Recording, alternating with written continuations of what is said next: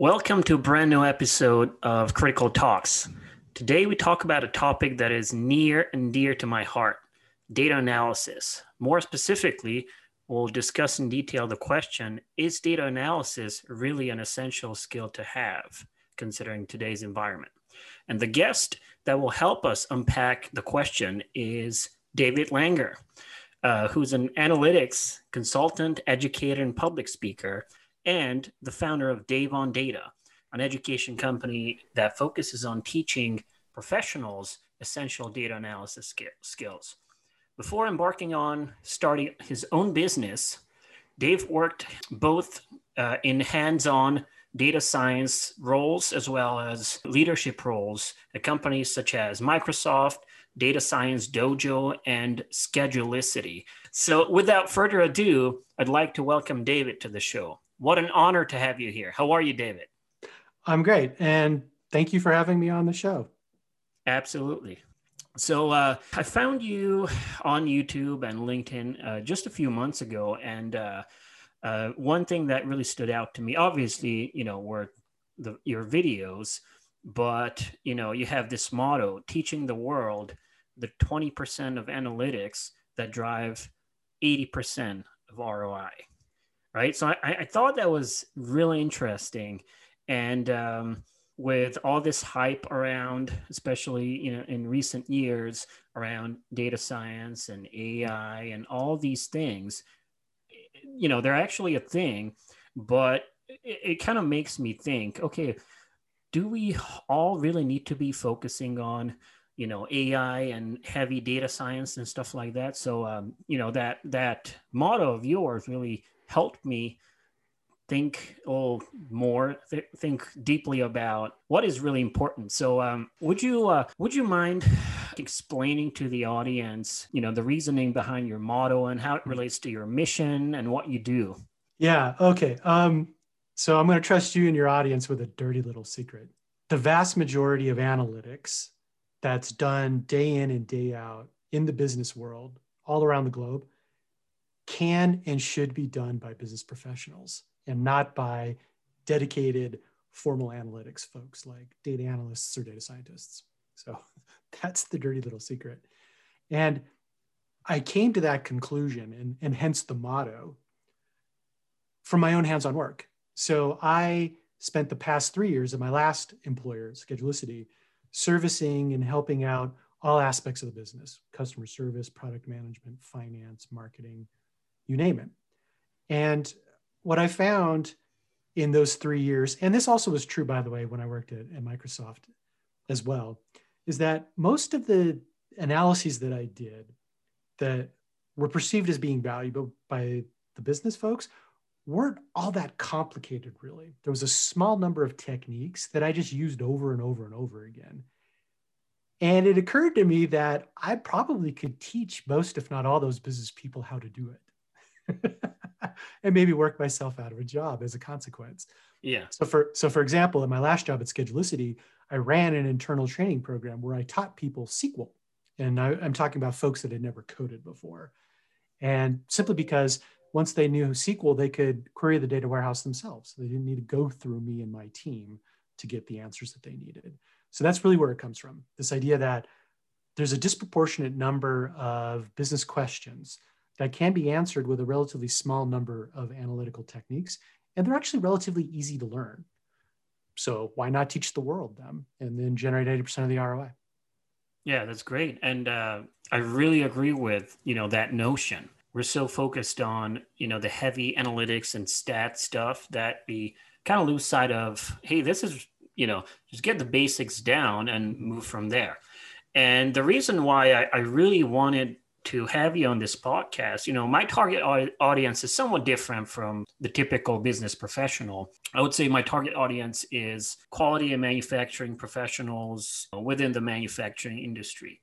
And you know this whole ai big data analytics data science thing is really blowing up in the manufacturing space right now you know with terms like industry 4.0 right? Mm. uh, and everyone seems to be just jumping on the bandwagon without really understanding what it you know what it entails and the value it can create because it can create value. Say i'm a quality or a, a manufacturing professional right? How do i start uh, learning this new paradigm these technologies right? It's a little different because you know in quality and manufacturing i would hope that most you know professionals would have at least a basic or more like the advanced understanding of stats principles you know, uh, industrial statistics is somewhat different, but you know, they at least they, I'll assume that they have the basics down. That's great. But where do you, how do you move from there, right? And most of them are at least decent, if not great, you know, with Excel. Okay, so mm-hmm. how do you move from there? Yeah, that's a great question. And uh, as you well know, but I'll relate this for your audience. So I spent five years working in Microsoft's manufacturing and supply chain organization. Okay. So making Xboxes and Surface and Surface Pro. That's and, pretty cool. Yeah, I mean, when they when they rolled out Xbox One, I got a special edition that they gave only Xbox employees that said I made this on it. It was pretty cool. It was it was free. I had to pay taxes on it, but that, it was free. um, but make no mistake, uh, I'm going to tell you a story from Microsoft, and they probably wouldn't want me saying this, but that's okay. Uh, one of the most revolutionary things that they did during my tenure at inside the Xbox, the manufacturing and supply chain division at Microsoft, was they rolled out Power BI dashboards with control charts on them. Okay. Okay. Something that's what almost 100 years old now. And that was a big deal because what they got was essentially a good enough statistical analysis of what was going on in the manufacturing processes, very easily accessible via Power BI dashboard. In a blink of an eye, you could go take a look and see what was going on. So I only bring that up to mention this idea that to, to frame up this idea that you don't necessarily have to get super fancy to actually drive disproportionate value. So mm-hmm that's that's what I want to say. And this is coming from a guy who knows machine learning, teaches machine learning, all that kind of stuff. And I actually use, as you will know, control charts all the time. It's actually one of it's it's actually one of my go-to analytical techniques. Exactly. I, I exactly I'm very aware of that fact because that was one of my one of the things that drew me to you. I'm looking at your post on LinkedIn and I'm like, this guy is talking about this book right here, you know, Don Wheeler, one of Don Wheeler's book. like, mm-hmm. wow, I've never seen a data science or data analytics professional or teacher, uh, trainer talk about anything like that before. So I'm like, okay, now you've got my attention. so the power of process behavior charts. So apparently you used, you know, that graphical statistical technique back at Microsoft right? Mm-hmm. And from what I understand, you even teach your own course on process behavior charts, not necessarily to you know manufacturing quality professionals, but business professionals, right? Now, right.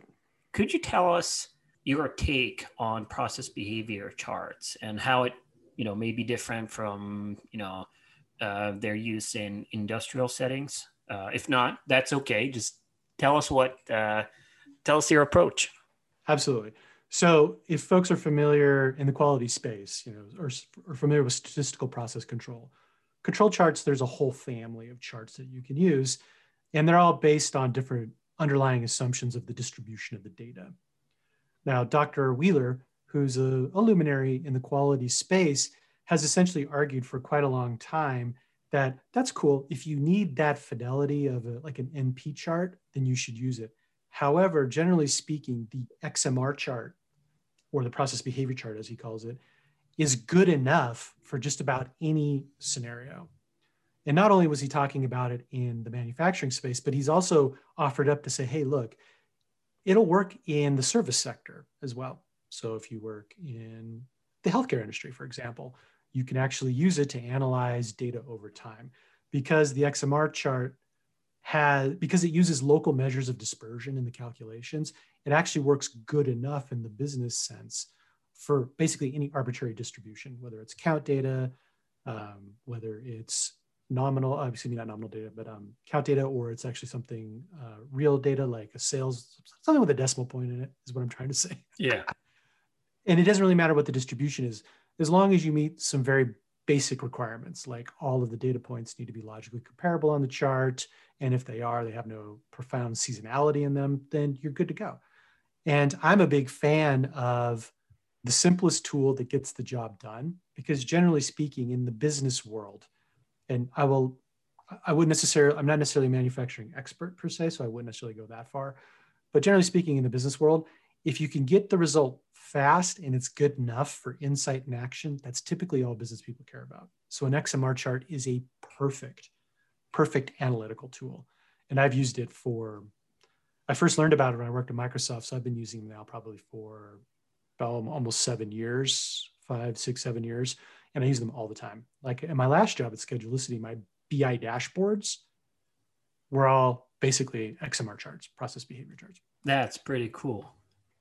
What other sectors have you seen it used? I know you know it's widely um, used in the healthcare sector, but like, have you seen it used? You know, being able to be used in say marketing, Absolutely. sales.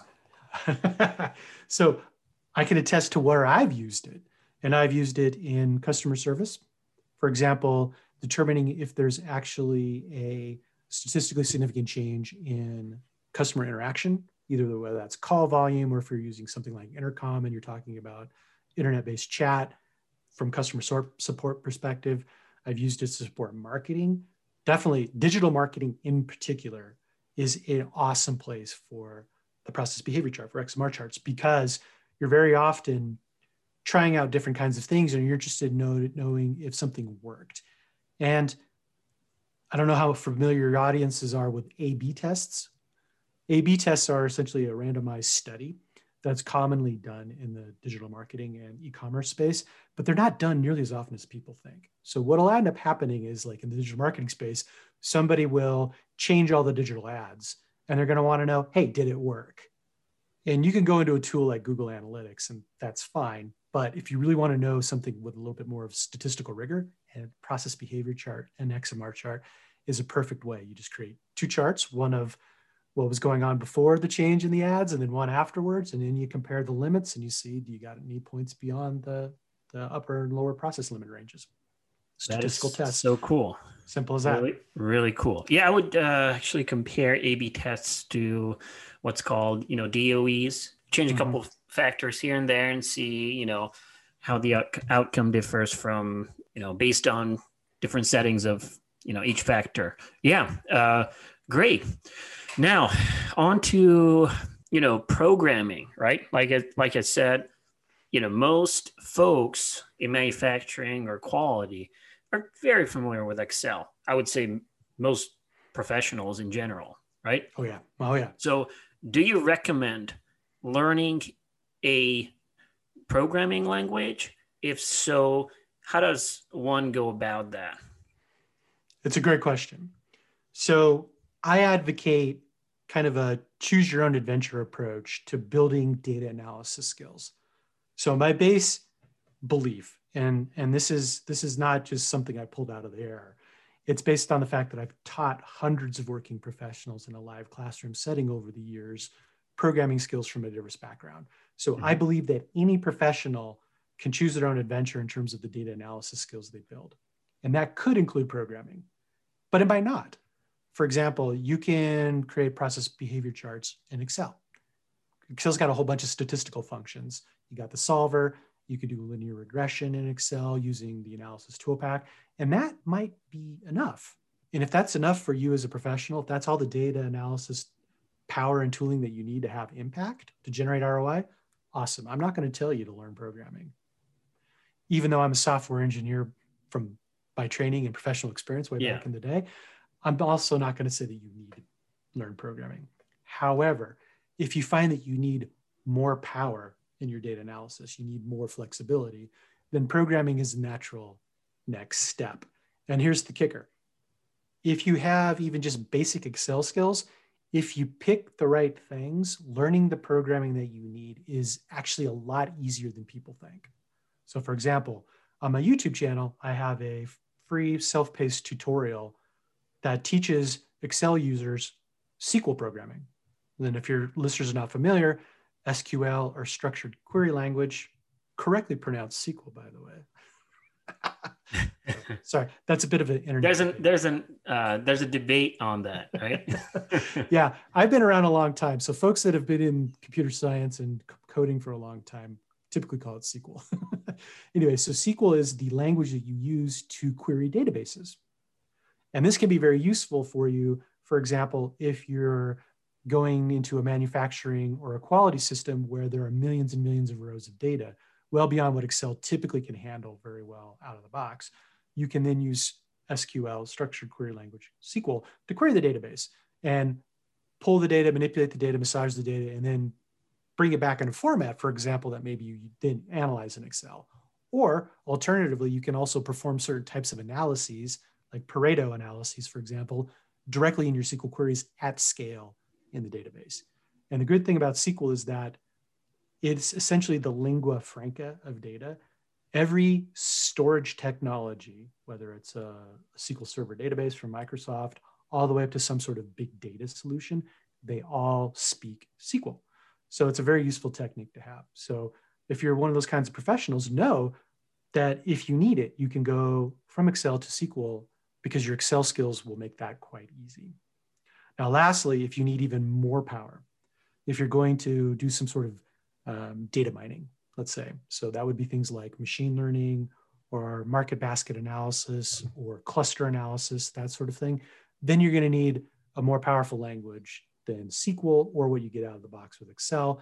And that's where something like the R programming language comes in. And if you're familiar with the space at all, there are two big languages for data, programming languages for data. There are R, there's R, and then there's Python. And they're both fine languages.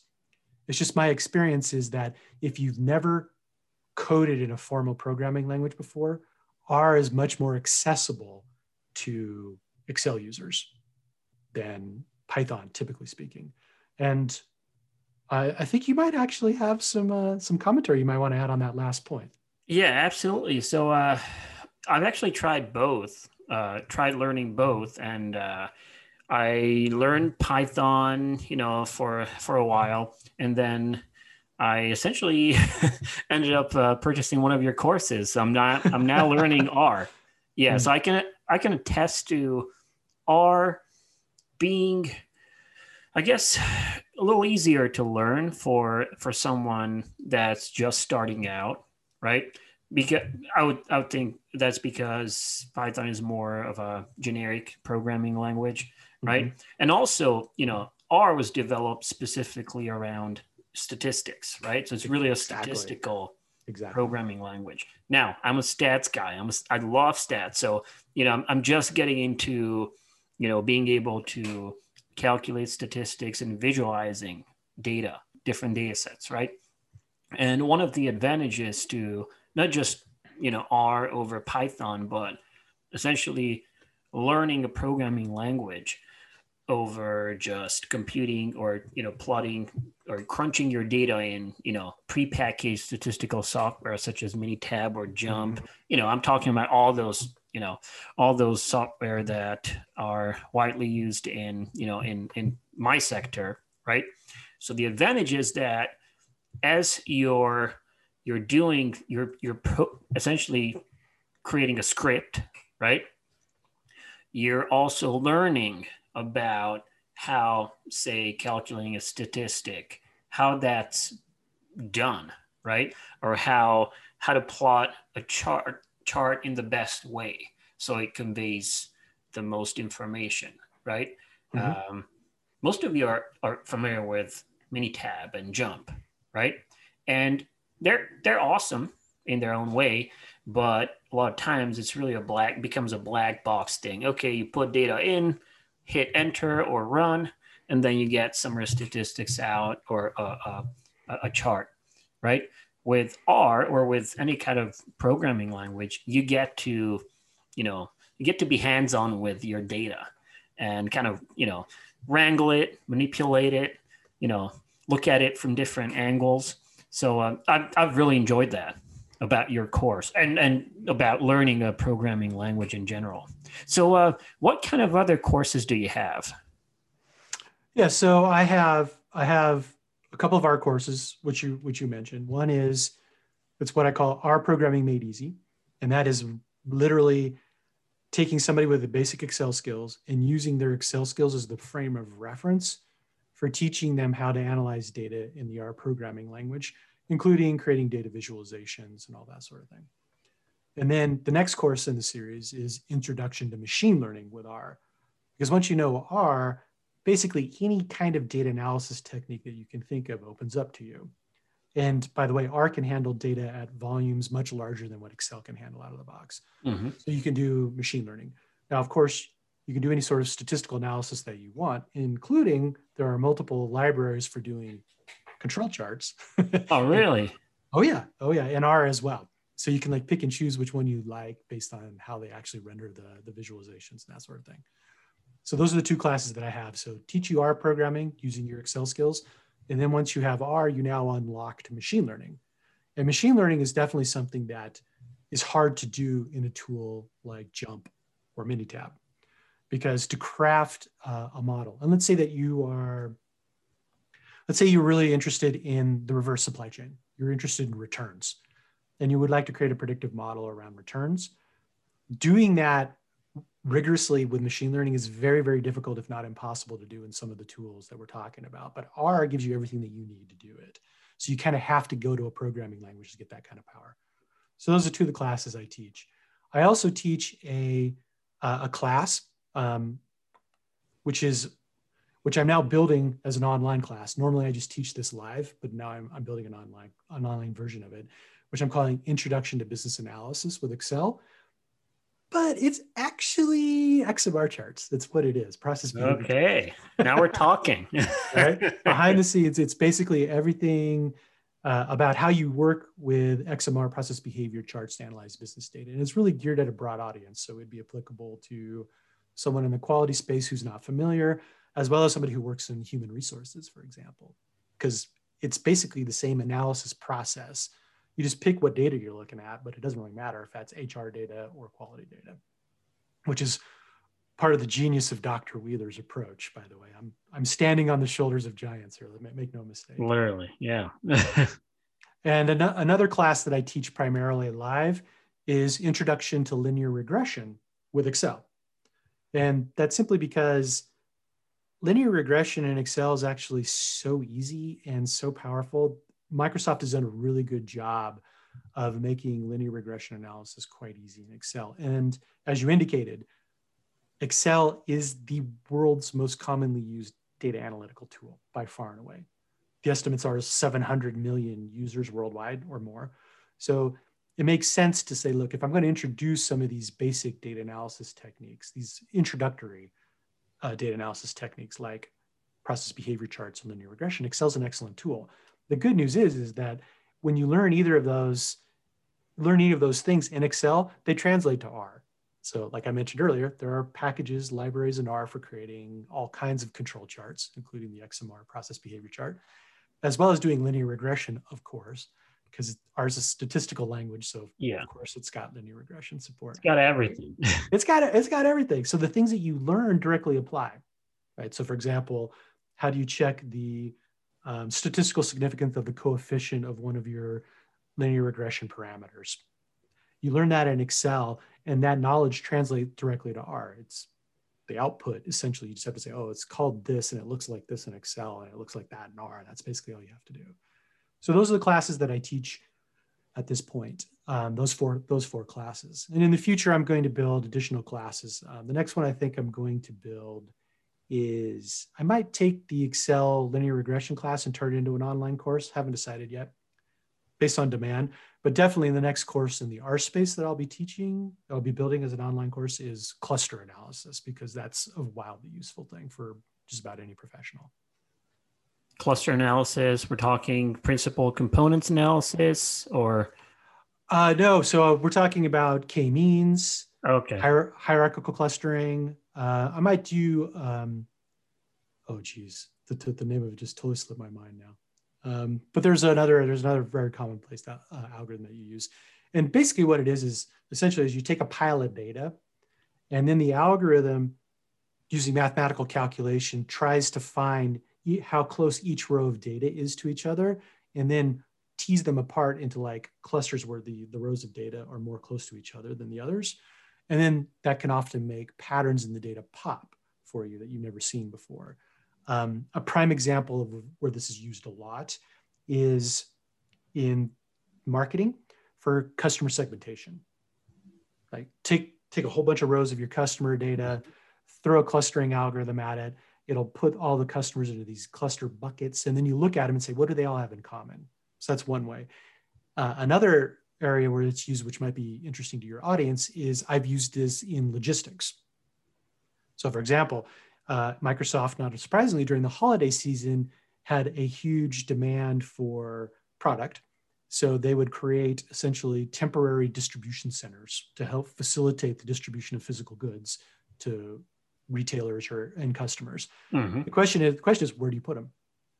So what you could do is you could do a cluster analysis for all the different data points, maybe from the last few years of where you've shipped stuff, and say, okay, where is the best place to actually put a temporary DC, a distribution center, in the center of each of these clusters, for example. So that's one application in the manufacturing and supply chain space. That's pretty cool. Yeah, that's a great example of, you know, from data comes knowledge, from knowledge comes insight, from insight comes action, ideally, mm-hmm. right? And that's that's why we do this.